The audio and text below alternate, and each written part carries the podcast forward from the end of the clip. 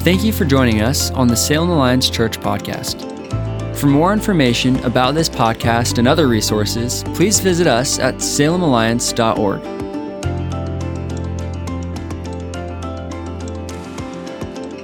There's a high level of anticipation that comes with Christmas, that comes with this season. And whether it's the time off of work, or it's the food, or it's the Zoom calls with family, uh, or it's the presents. And maybe in particular, it's the presents. We're looking for the treasures of Christmas a lot of times, and either giving or receiving. And maybe you have questioned your ability to find that perfect gift this year in this COVID season. I just want to let you know this morning I'm here to help you.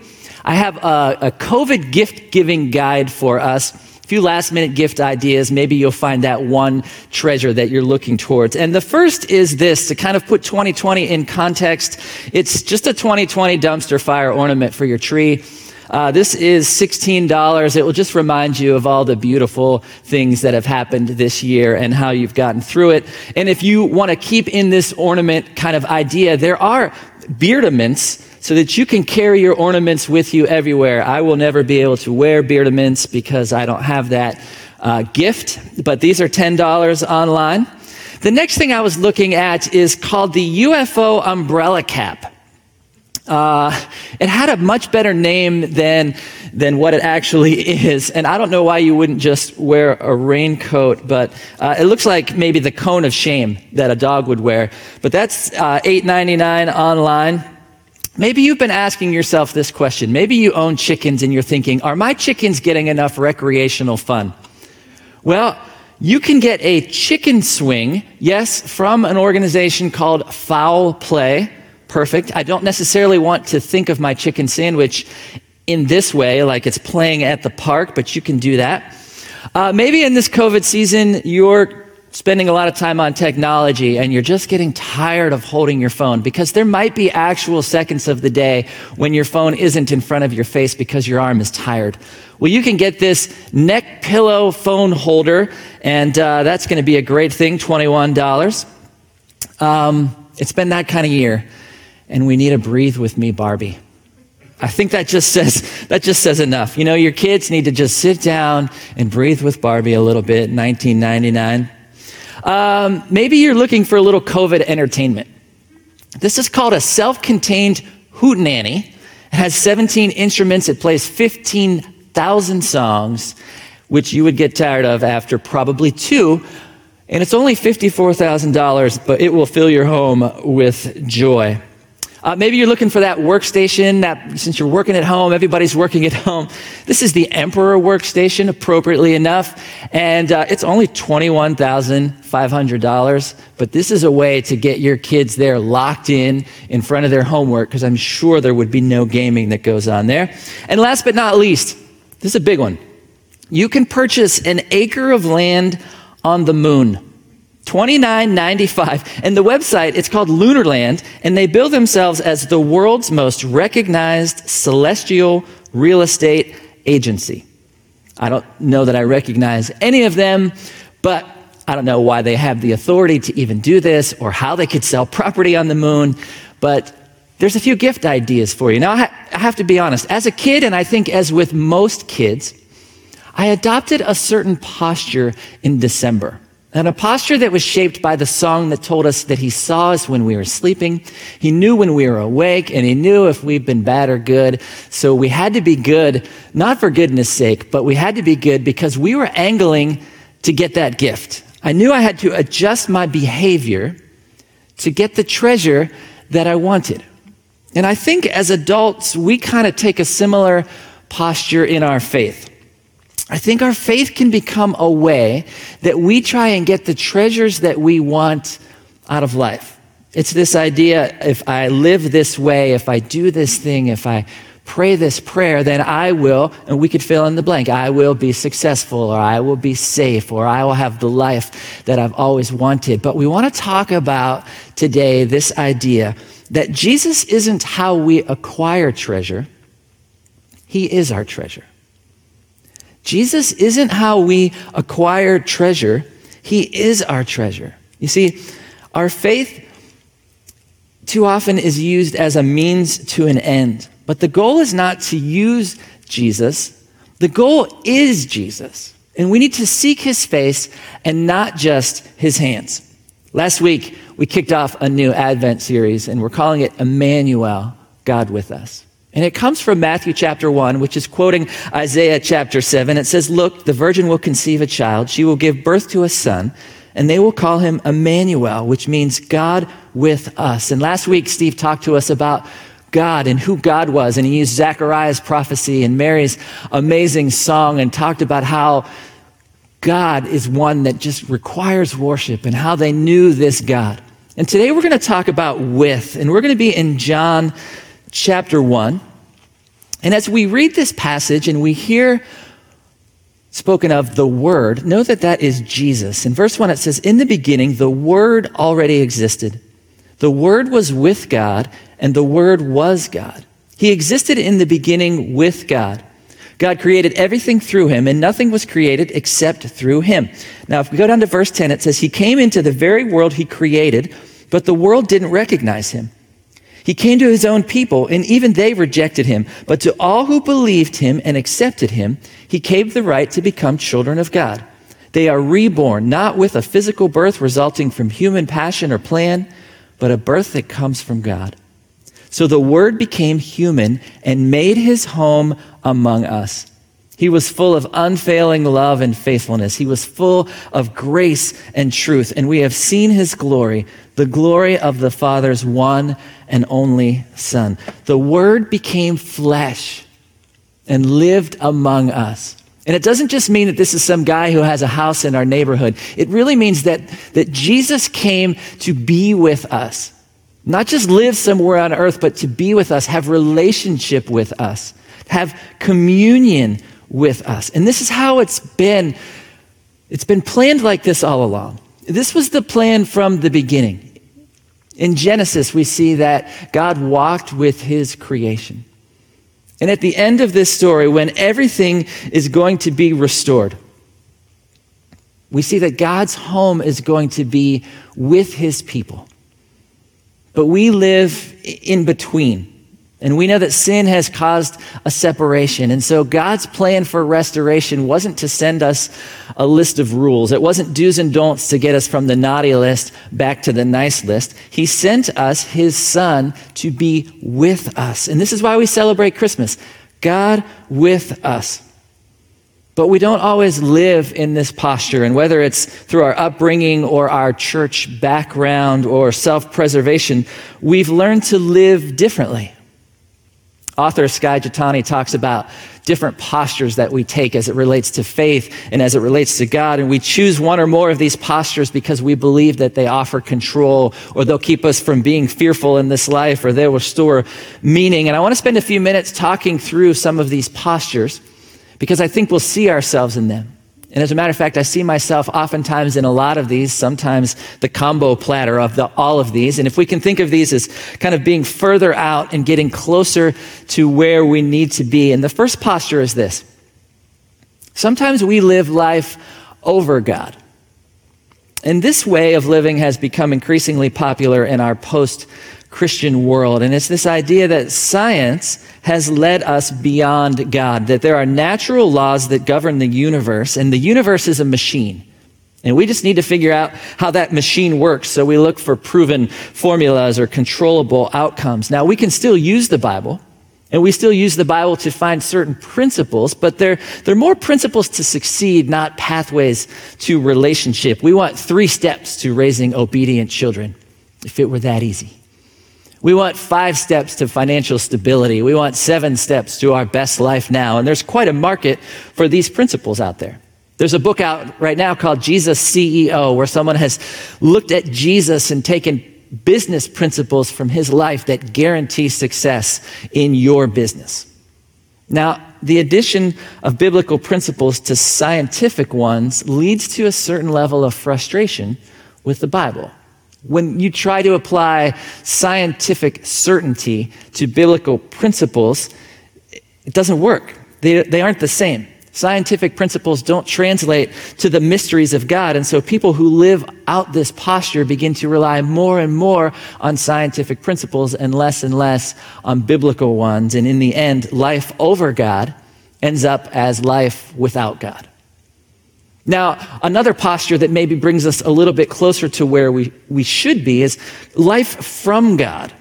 And in this posture, we want God's blessing and gifts, but we aren't particularly interested in God Himself. It's as if we want God on our own team, but we still want to be the captain of that team. And this faith practice is fueled by consumerism. And as with everything else in a consumeristic society, God's value is determined by His usefulness. Like, God, what have you done for me lately? And maybe a really good example of this would be the prodigal son, the one who wanted all of his father's inheritance without his father. And how disrespectful it is to ask for the inheritance while the father is still alive. And this posture is honestly appealing to us because it doesn't really ask us to change much. It just seeks to comfort us as a way of distracting us from all of the other problems in this world. It's a distraction from the trouble. It wants to comfort us. It's the equivalent of when you turn up your headphones to drown out the noise around you. I had this car several years ago that had this really bad sound in the engine, and I tried to have it fixed, and nothing seemed to work, and I didn't want to spend a whole lot of money. So, my solution to this engine sound was to just turn the radio up. The louder I had the radio, the less I could hear the engine sound, and the more I could go on with driving without feeling like something was really bad.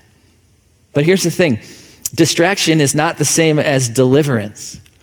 And we seek and settle for lesser things. And many people who live this posture end up leaving the church because they, they find that they can achieve these things and acquire these things without the help of God. And so that's not a great posture either, this life from God. But if we move a little bit closer, we get to life under God. And this this kind of posture sees God in terms of cause and effect formulas. If we obey his command, he blesses our lives, he blesses our family, he blesses our nation, and our primary role is to determine what God approves of or disapproves of, and then work diligently to kind of remain within that framework. And this bargain that we make with God kind of makes us feel good about ourselves. It moves us from passive observer to participant. And it even helps us kind of understand some of the complex things, at least we think so, helps us control unpredictable forces as we offer rituals and morality to receive kind of our payment for how we're acting. Right? We think if I obey God's commands, if I devote myself to his work, then I'll have joy and peace and contentment and fulfillment. But is this true? I mean, has life verified this assumption. Because what happens when we live right and everything still goes wrong? Stevie Johnson uh, was a wide receiver for the Buffalo Bills. Several years ago, it was a playoff game uh, playing the Pittsburgh Steelers, go Steelers, and it was overtime. 40 yards away from the end zone, the quarterback drops this beautiful pass right into Stevie's arms and he drops it and they end up losing the game. And afterwards, he tweeted this out. He tweeted, I praise you 24 7, and this is how you do me. You expect me to learn from this? How? I'll never forget this, ever. Now, what was Stevie Johnson saying by this? He, he was saying this God, I praise you, I worship you, you help me catch touchdown passes. That's the bargain that he had with God. He had this formula. And sometimes we blame God when we behave well and we feel like He doesn't come through because we think obedience plus integrity equals blessing. Unless we look at the lives of actual people in Scripture. Maybe even Joseph in the New Testament. We see obedience plus integrity equals running for your life, equals becoming a refugee, equals getting the side eye from Mary's family for the rest of your life. And the irony of this posture is that we're living under God while at the same time trying to exert control over God. At the root of this posture is not an attempt to reestablish relationship with God, but rather an attempt to overthrow him and take his place. Now, there's, there's another posture that maybe even brings us closer to where we want to be, and this is life for God. And this posture is all about the mission that God has a goal and we need to carry it out. We're either on mission or we're an obstacle to the mission. And this is a very celebrated religious posture because those who are capable of accomplishing the most receive honor and receive admiration, and they're the ones that get to share the testimonies with us. And usually, we're trying to lead people from these other postures, from, from under or, or life from God, and we're trying to lead them to this idea of life for God because we must accomplish the mission. We should be like Paul. We should be sold out. We should be traveling the world. We should be experiencing persecution and we should be sharing the gospel. But sadly, this posture ends up being less about relationship and all about the mission. This posture is all about what can I accomplish for God? Our accomplishments end up being the foundation of our value, which almost always leads to disappointment.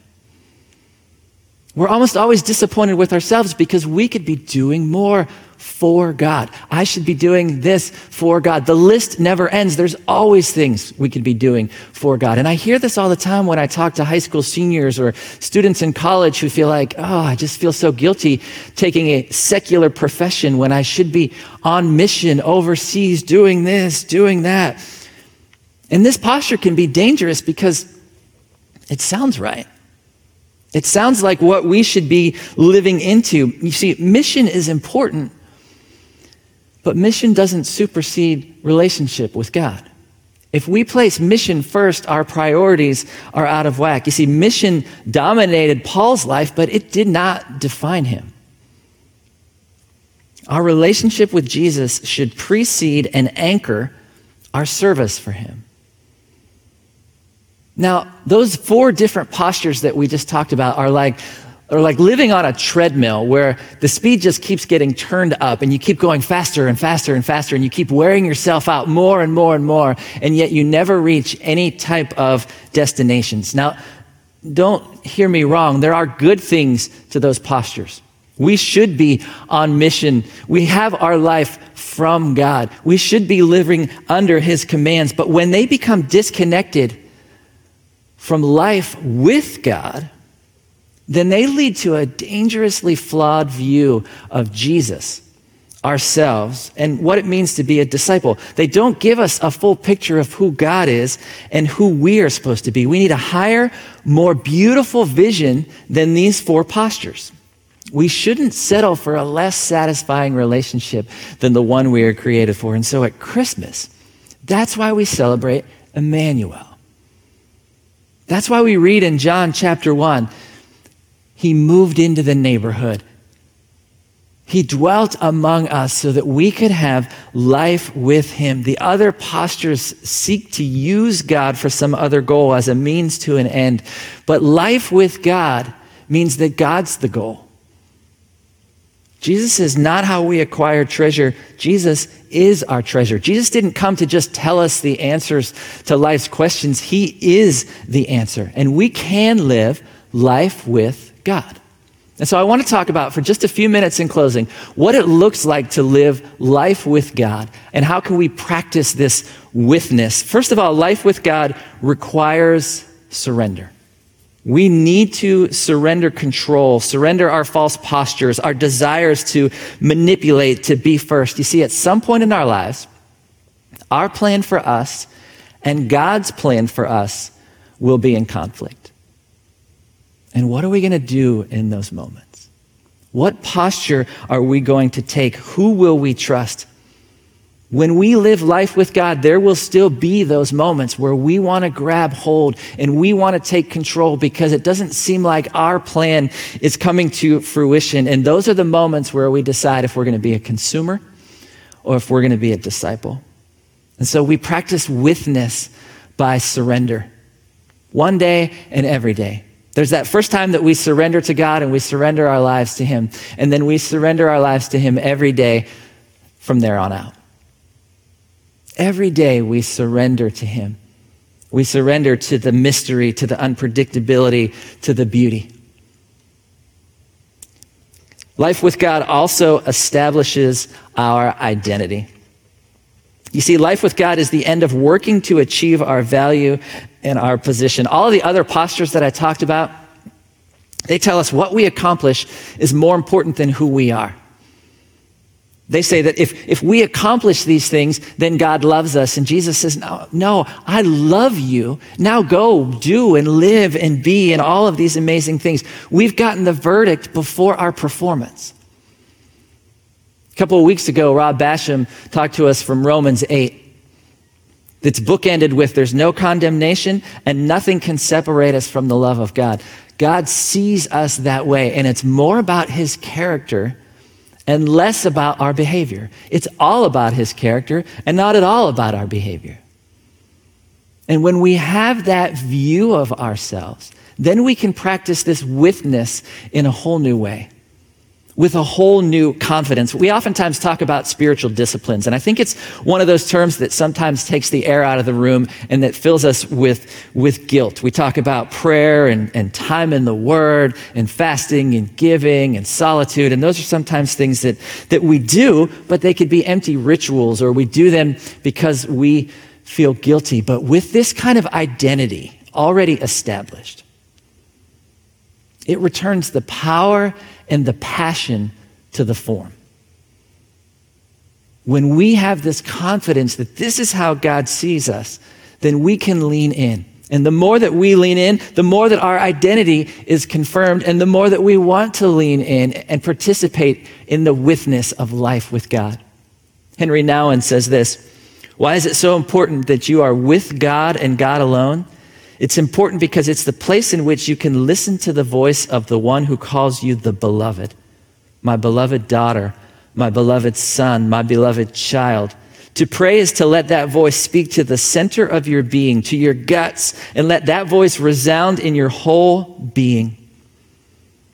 God loves us. He wants to be with us. He wants to have a relationship that's like Adam and Eve just walking in the garden. And we want to begin to practice that presence. My office recently has been in my daughter's bedroom. She's away at college, so I've set up this table and I have my chair and a little stool next to me. And recently I've just been like, okay, Jesus, that's your stool. I know he doesn't need a stool, and I do feel guilty when I put something there or when someone comes and sits on that stool, but I try to just practice. You want to be with me all day? We're going to just sit together and be together. That's the kind of relationship. When I understand that He wants to be with me, it spurs that on for me. We can have this. You see, life with God does not begin at death. This life that we live, it's not just the waiting room. It's not like Christmas Eve and we're like, okay, Christmas is coming and that's when all the good stuff happens. Eternity is now. Life with God begins now. And we can continue that. And finally, life with God gives us hope. We have hope in his presence. Matthew 28 20, Jesus says, Be sure of this, I am with you always, even to the end of the age. We are never alone. Now, this does not mean that we get earthly safety. God's presence and the hope that we have doesn't mean everything's going to go well for us. Isaiah 43 is this beautiful passage where God says, Fear not, I will be with you. And then he says, In deep waters in rivers of difficulty, in fires of oppression, and even in 2020. I will be with you. I am with you in all of these things, and that gives us hope. When we ask God, Where are you? or how do, how do I know that God is with me? We know because His Word says. We know because that's His character. We know because His Spirit is in us. We know that His very name is Emmanuel. And so life with God offers hope, not just wishful thinking, not unfounded optimism, but this hope that is a sure and steadfast anchor for our souls. This hope that allows us to put one foot in front of the other. This hope that allows us to shine in dark times. This hope that is the assurance that the chaos of this world does not win. It's the hope of knowing that God is in control, His purpose will stand, and He is always with us. Jesus isn't how we acquire treasure, He is our treasure. And the beauty of life with God is that this treasure can't be taken away from us, and it is the source of our life. I want to close with this. As we look forward and have hope, the beauty of this hope that we see in Revelation 21, verses 3 and 4. It says, I heard a loud shout from the throne saying, Look, God's home is now among his people. He will live with them and they will be his people. God himself will be with them. He will wipe every tear from their eyes, and there will be no more death or sorrow or crying or pain. All these things are gone forever. It's the plan that was from the beginning. It's how we can live now, and that is the hope that we have in the future of life with God. Let's pray. Jesus, we thank you. We thank you that we celebrate Emmanuel, a God who is with us. Thank you that we don't have to prove ourselves or perform for your love, but that you love us and that we can live with you. So give us the courage to surrender daily. Give us the courage to lean into what it looks like to be with you. Give us eyes to see when we try and live from a different posture than the right posture. We love you, Jesus, in your name. Amen. Thank you for joining us on the Salem Alliance Church podcast. We are a community of believers located in downtown Salem, Oregon, and we are passionate about our city being a city at peace with God. If you have a request that we could pray for, please email us at prayers at salemalliance.org. If you'd like more information about this podcast or other resources, please visit us at salemalliance.org.